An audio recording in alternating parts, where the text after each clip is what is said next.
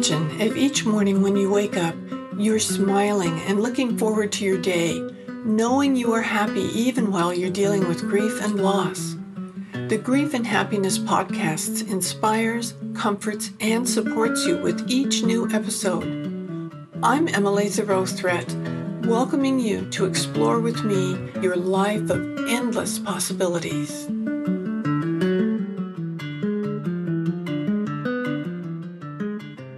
Aloha. I'm so glad for all my listeners to be here with me. We have a wonderful guest today who's going to talk about some really important stuff that often gets not enough attention having to do with grief. This is Donna Kendrick, and welcome, Donna. Thank you so much for having me. I appreciate the opportunity. Great. Can you tell us a little bit about you and your book and what you do and yeah, definitely. So, hello, everybody. I am Donna Kendrick. My story kind of starts out born and raised in Philadelphia. Um, I got married to my husband, Gregory, in the year 2000. Over those next 13 years, he and I had two, uh, three beautiful children, and we followed his career abroad. So we actually lived in Rome for many, many years. Um, mm-hmm. And then in 2013, uh, came back stateside with his job again, and he passed away suddenly when my kids were eight 11, and 12. And that just started that roller coaster ride of grief and widowhood that I wasn't expecting at age 40. And through the next few years, um, took some time to raise my kids, probably about two years, and then knew I had to recreate my career. I had to start earning an income, but decided to kind of do it with um, a passion for helping men and women in widowhood pull their finances together. And I became a financial advisor, helping those in widowhood with those first few years of life and beyond. Uh, after COVID hit, kind of realized like I got to get this message out there a little bit bigger. And so I wrote a book called A Guide to Widowhood Navigating the First Three Years with Your Heart, Soul, and Finances Intact. And then I just kind of spread my wings to make sure that there was a resource out there for all the men and women in widowhood trying to do it on their own or with the support of a spouse spouse or community uh, with the support of a community or loved ones um, to help them make those next best decisions. And I am just so thankful that you're having us on the podcast today to kind of align these big decisions that we have to make while we're sitting in grief. And how do you do it? Uh, it's so important. Having um, been widowed twice myself, I understand all the complications that happen fortunately, I was prepared because both my husbands happened to be the last two years of each of their lives were uh, very uh, unhealthy. We had a lot of things that we had to tend to, but because of that, we knew what was coming and we were able to talk about things and prepare for things and get our affairs in order and do the legal things that we needed to do. And it, it started out even before finances with the importance of having a durable power of attorney for healthcare yeah. so that there was no question about what either one of them wanted to have happen. And I was so glad that I had those because I didn't have to think, well, what would he really want? Because I knew what he really wanted in yeah, both you cases. Had those conversations ahead of time and there's transparency. I kind of joke around now when I go out speaking about the book that the book should have been um, titled "Don't Wait for Widowhood, Get Yourself in Order," because it is we call it for our couples the new six pack right? So uh, having yeah. their will their power of attorney and their healthcare directive one for each of the couples. And to have that transparency that you were able to share with your husbands about what are your wishes what are our next best steps how do we organize ourselves? You can do that at any time because we don't know what tomorrow will bring. And i highly encourage our young couples especially those with kids to make sure that they have those conversations because that's one one worry that if you're suddenly faced with widowhood or even if you know about it that you know is taken care of. It's it's that guidepost that you get to make your decisions from it, it's just so important. I absolutely love the six pack idea because it by by calling it that, it's kind of non-threatening, and and you say, oh, I can do this. It's it's not like, oh my gosh, I've got to do all this financial stuff, and I don't want to know, and you know yeah. all that sort of stuff. Really easy to get someone to agree to. Do you guys want to get me a six pack? And they're like, yeah, sure. We're like, okay, so here's the estate attorney's yeah. information. Changes everything, but they've already agreed, and I mommy them through it. like, oh. let's get it done. That is so cool. I, I just, I wish everybody could have that. I've, I've heard some very sad stories, especially when it's sudden death, because you just, uh, you keep thinking that, oh, someday we'll get around to talking about that sort of thing. And then all of a sudden you're in the position and you can't ask.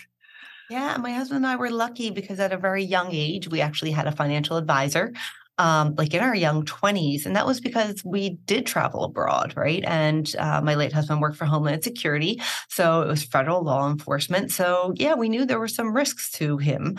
And so we had our estate documents together and we had a financial plan in place.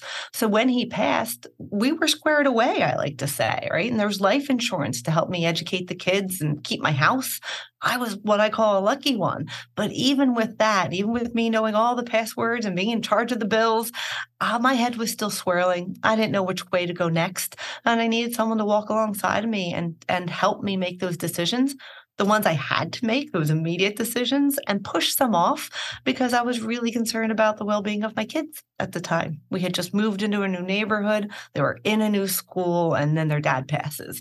And I was like, oh, darn, like these guys are going to need a little extra TLC for the next mm. few years and beyond. So to have someone walking alongside of me, a new financial advisor to help me with that timeline, right, of when to make these decisions, what or have to, where I might actually lose some opportunity for taxes, things like that. Um, and even to know when I had to get myself back out there and start earning a living again um, after taking a long break to follow my husband abroad and raise our kids. It was a reality check, but I didn't feel overwhelmed because I digested the information slowly um, and I knew that path in front of me. That's that's so important. Uh, so many people are even when they think they're prepared, they realize that they what they set up was for what the financial situation was at the time that they set it up. And these last few years, what was $10 10 years ago is not $10 now. Yeah. So it's it's really important to revisit things. It's it's great to set it up, but revisit it and keep on top of it and make sure that, that whenever it is that you're ready. And that is wise advice. So, like I shared, like my husband and I had a financial advisor, and I was very savvy with where the family finances were and the logins and all the retirement. But let that be even being said, so my husband was all of the retirement money. It was his savings into his TSP, like a 401 K.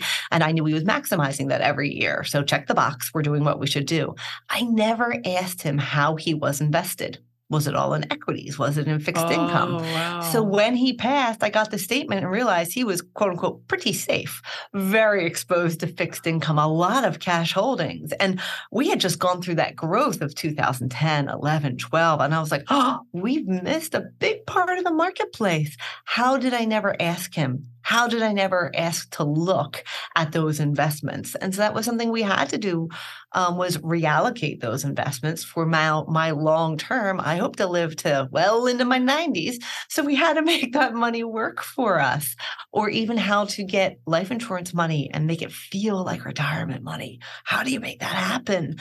These were things that I wasn't ready to wrap my head around. But go back to it. We had the plan in place, but I never asked for the details. I never revisited. I never paid attention to all of the layers. Um, and that's something that I strive to help my widows do to keep control of it, right? And even my young couples have the transparency. Um, use somebody, a professional, to help you share that conversation if you need to. It's so important. And uh, one thing I was just thinking when you were saying that, we always talk about our husbands, but wives die too sometimes. And husbands can be really unprepared for that sort of thing. Yeah. So don't just assume that it's, you know, that the guys assume they're going to go first so they don't have to worry about it. And that can create some really sad situations happening. It definitely and can. All, it, it, it isn't just um, spouses. I know my mother had several sisters, and she just had one left when after she died. And I had gone to a funeral of one of my other aunts, and this this one sister, Aunt Isla, I'll call her by name, so because there's so many sisters, it gets confusing. And Isla told me after the funeral, she goes, "You know, there's something I should tell you." I said, oh, "Okay." She said, "I made you the, my decision maker on everything," and I said, Well, thank you for telling me. Oh. you know, that's that's really good. She had a son. I just assumed her son would be the decision maker, but he'd been in an accident and had some issues after that happened after a bad car accident. So she felt that everything could be taken care of better if if I would take care of it for her. And I said, "Okay, well, what do you want and where are things and things?" And she said, "Oh, we'll we'll talk about it." Well, unbeknownst to us, she already had a brain tumor. And I'm not sure that at that time she even remembered where anything was. Wow. So trying to track things down, it was one of the biggest challenges of my life. Yeah. So, and you don't want that to happen when you're in the middle of grief too. You know, and it can be a spouse, it can be a child, it can be a friend who puts you in control of something. I know what my husband, um, Jacques, had a a good friend who died in a car accident on his 40th birthday. And so nobody was expecting he was going to die. He was divorced, didn't have any children. And he had like three different people that were sure that they they were the people in charge of everything, including my husband, because he'd been the best man at our wedding and they were really, really close. And he just assumed he'd be the one. And he wasn't. And so these guys were kind of kind of uh, discussing about who it would be, but none of them knew where any of the paperwork was. So it, it turned into a big mess. It finally got worked out, but it was stress that none of them needed to be dealing with at that point. Agreed. So Yeah. talk to whoever you're you're close to, whoever this Yeah. could be uh, significant for you. No, and that brings up two topics of one, the importance of being organized, right? Mhm. So, who do we leave in charge? Do they know it, right? Where are the documents located? But even to be organized enough. I know myself, I have my own quote unquote filing system, right? That I understand completely. Um, but it might not be understood by the executor of my will. It might not be understood by my kids.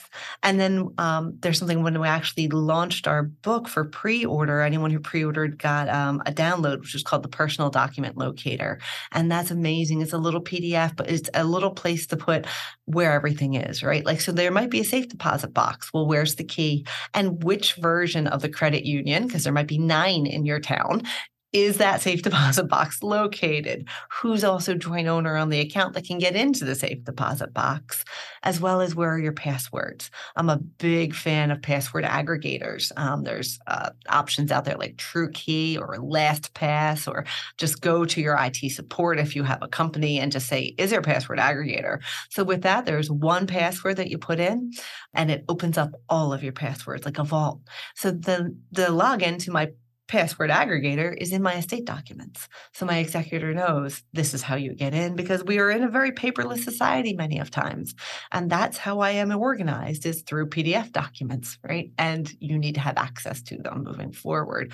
So those are those handy tips, whether you you nailed it on the head, whether it be through a spouse, whether it be for our children or the best friend. My best friend is the executor of my estate not my husband. And I need to make sure that she can manage everything because she's going to be managing him. He's going to miss me so much, as well as the estate. So let's make it a little easier for her. I color code a lot of things in my estate documents to match with all the statements. Yep, a little anal. Uh, well, it's important. you know, you can be grateful for that when the time comes that you need that. I know I, I use LastPass and I'm go. so grateful for that because I, I used to keep trying to uh, keep my passwords in all kinds of different ways before I knew about things like that. And I was always missing one or something was always falling off or I'd forget to write down one when it changed. And it was it was hard, but LastPass keeps it all organized and just makes it easy. Yeah. I know my husband, we were really good about passwords and knowing where things were. And so I wasn't concerned when he died until I realized that I didn't have the password for his phone. Mm, because that's where you validate so many of the passwords nowadays. That's right. That is so hard. I had everything else, but I didn't have that. And for some reason, I still haven't quite figured out how all this happened. He was the I I purchased the phones under my name actually before we got married. So and when we kept renewing things under that. But for some reason his wasn't under my name. And I had a, a point where something happened with my computer and I took it down to get it fixed. And the guy just wiped everything off without asking me, and all of everything left. No. And so when we got some of it back up, everything came up with his old information on it. He stayed on my phone. He's been gone for seven months. He was on my phone until about a month ago. We finally figured out the last thing on there that we needed to change so that it's now under my name instead of his name.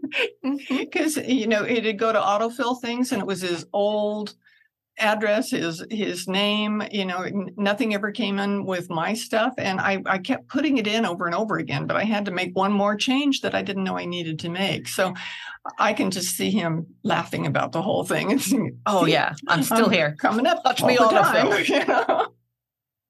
so it's really important to to all those things and and in this day of, of technology and we don't all know all the technology it's very important to know what we need to know Exactly.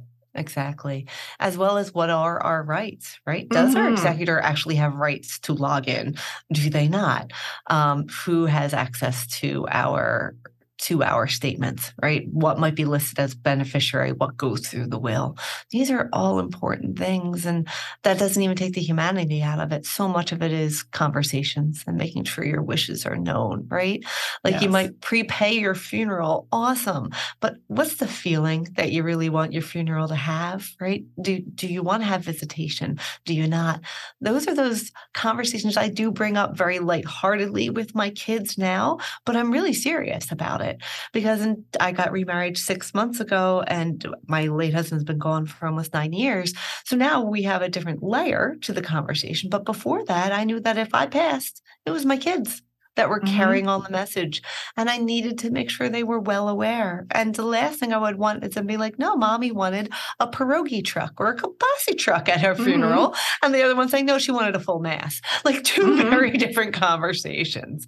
Um, so I encourage people that to share those conversations. Use your podcast as a launch post to say, I was listening to this podcast today. What would you want? Tell me about your own fun funeral. How would it feel? Hey, where are your passwords?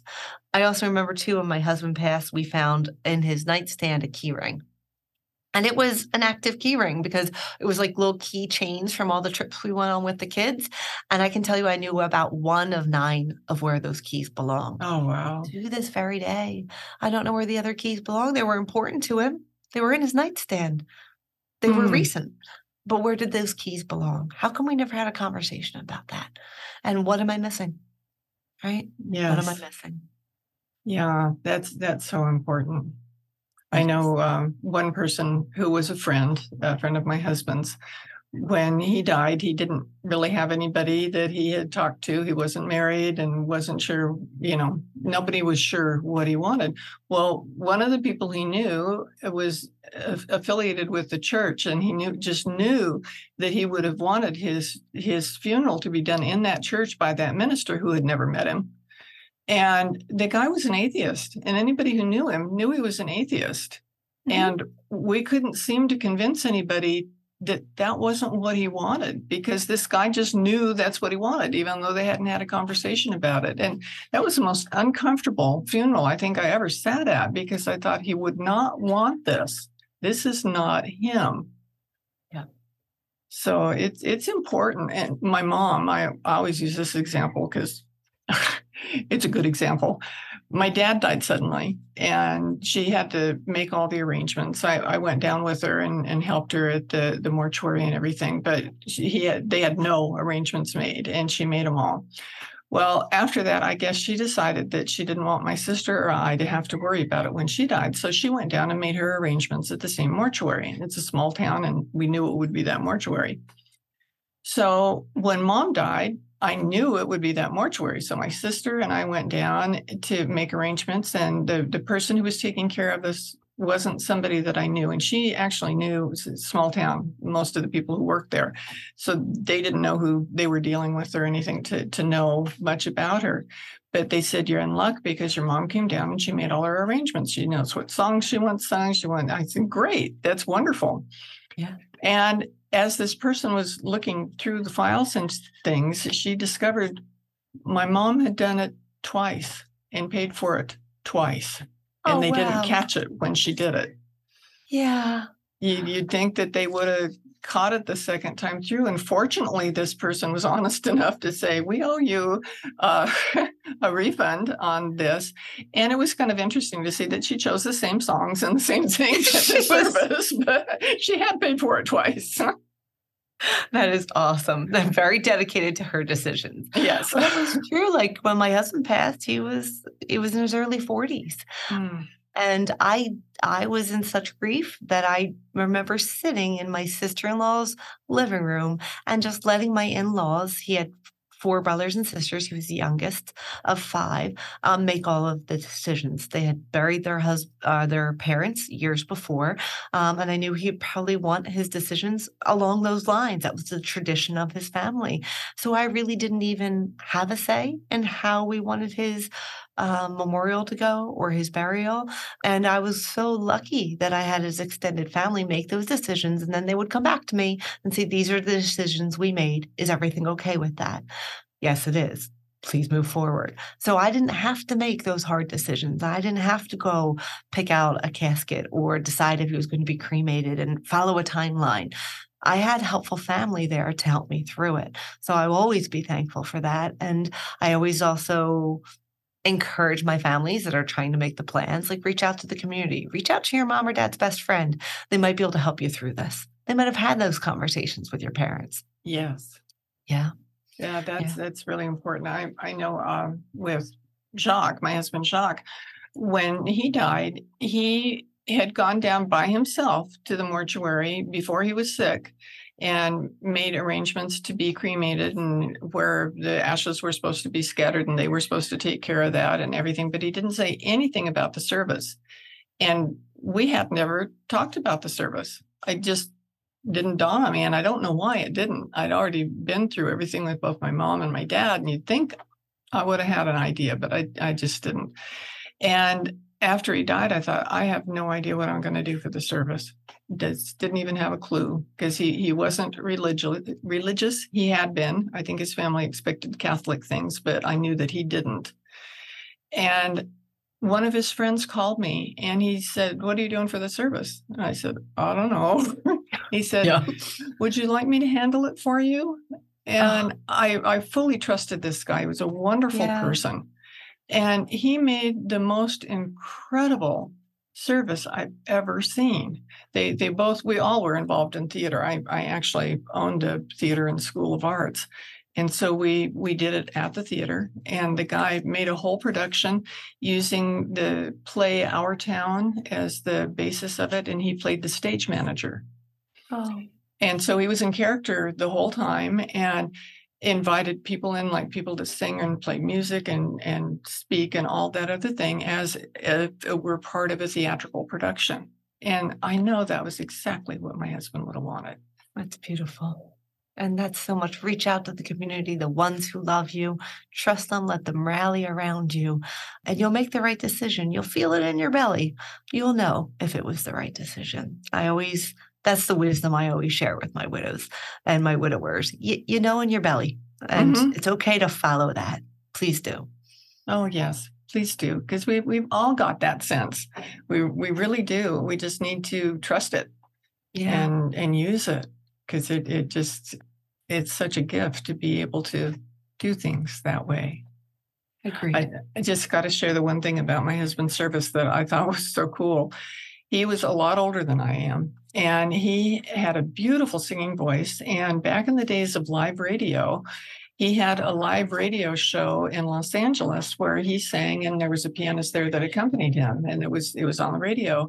And they had old '78 recordings of it, and I didn't know we had them, but I was cleaning out the house and found this this one record of him singing and I was working at the university at the time. I was able to take it to a guy that I knew there who was in tech, and he was able to actually get a recording that we could use so that when people came in for the service, my husband was singing to them. oh that's beautiful i love that i love that So, yeah, just look for it. Things don't have to follow a certain pattern. If something comes up, use it, you know, find Yeah. find ways to to make it the way you would want it or the way your loved one would want it or Yeah. both. Yep. I'll end with a, a, funny story that I shared in my book. Um, like I shared, I didn't make the decisions for the memorial. Um, mm-hmm. and so we were having what we called a viewing um, at the church all in one day. So the viewing before, then the mass, and then the burial. Um, but so our local um, funeral parlor would actually gather the pictures that the family would give and make posters so people could see it while they were standing in line. But they asked us for four po- four pictures to put in the front of the vestibule, almost poster size. Um, so I shared with my sister in law, who was handling that portion of the of the program, pictures of each of my kids and one of me and Greg. And so we walk in uh, 7 a.m. to the the church, me and the kids and my sister in law, to start right to start the mm. whole mm-hmm. process and we walk in there in poster size is a picture of my late husband with each one of my babies him big smile and him posing with um, the wax dummy from the Wax Museum of Sofia Vergara. so the pictures had gotten kind of interrupted. So there was no picture of me and him. And he had such a big smile because he loved Sofia Vergara. And standing next to the Wax Museum figurine of her was the closest he could ever get. Um, and you couldn't tell. It looked like her. And so that was like four feet by three feet in oh, the front of the church as we walked in. And I tell you, it was such light because I walked in, I'm like, kids, look at that. Your daddy died happy. He was married to Sofia Vergara, not me. Oh my God. he scored. So it was a little bit of lighthearted goodness. Um, and I don't know, I bet you all of the hundreds of people that came in that day were so confused to see that because he was a very, um, we used to make fun of him, call him beige boy. He was a very conservative man, like ah. pleated pants and always well kept and always moral and under control. So him and Sofia Vergara at the entryway to a church didn't make sense. So yeah, a fun story to share about oh, that. Yeah. It's it's so wonderful when you can find something like that that that makes it special and it makes you know really good memories things that you can do i i just i i love it at, at services when people can get up and say something that's lighthearted so that people can remember the the joy of the life instead of just the the sadness of the departure 100%. That was the biggest smile he ever took a picture of. well done. That's so cool. Well, I am so grateful that you're on the show today because uh, you've got such an important message that we all need to listen to, whatever stage of life we're in. Don't just think because you're young that you don't have to deal with it. That um, you'll feel so much better when you don't have to deal with it. You don't have to think about it. It's just all taken care of and one less thing to concern yourself with so you can enjoy your life. Yeah. And that understanding and taking control and having clear, transparent conversations, it helps everyone that we leave behind. Mm-hmm. It yeah. really does. It's a, such an act of love, beautiful act of love.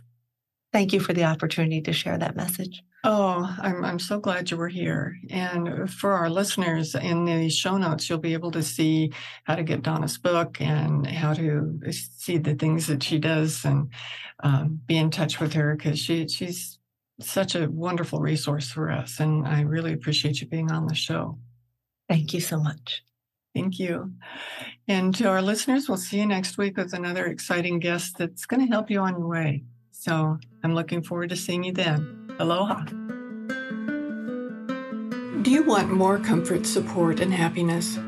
Join the Grief and Happiness Alliance. Visit my website at lovingandlivingyourwaythroughgrief.com and read my book, Loving and Living Your Way Through Grief.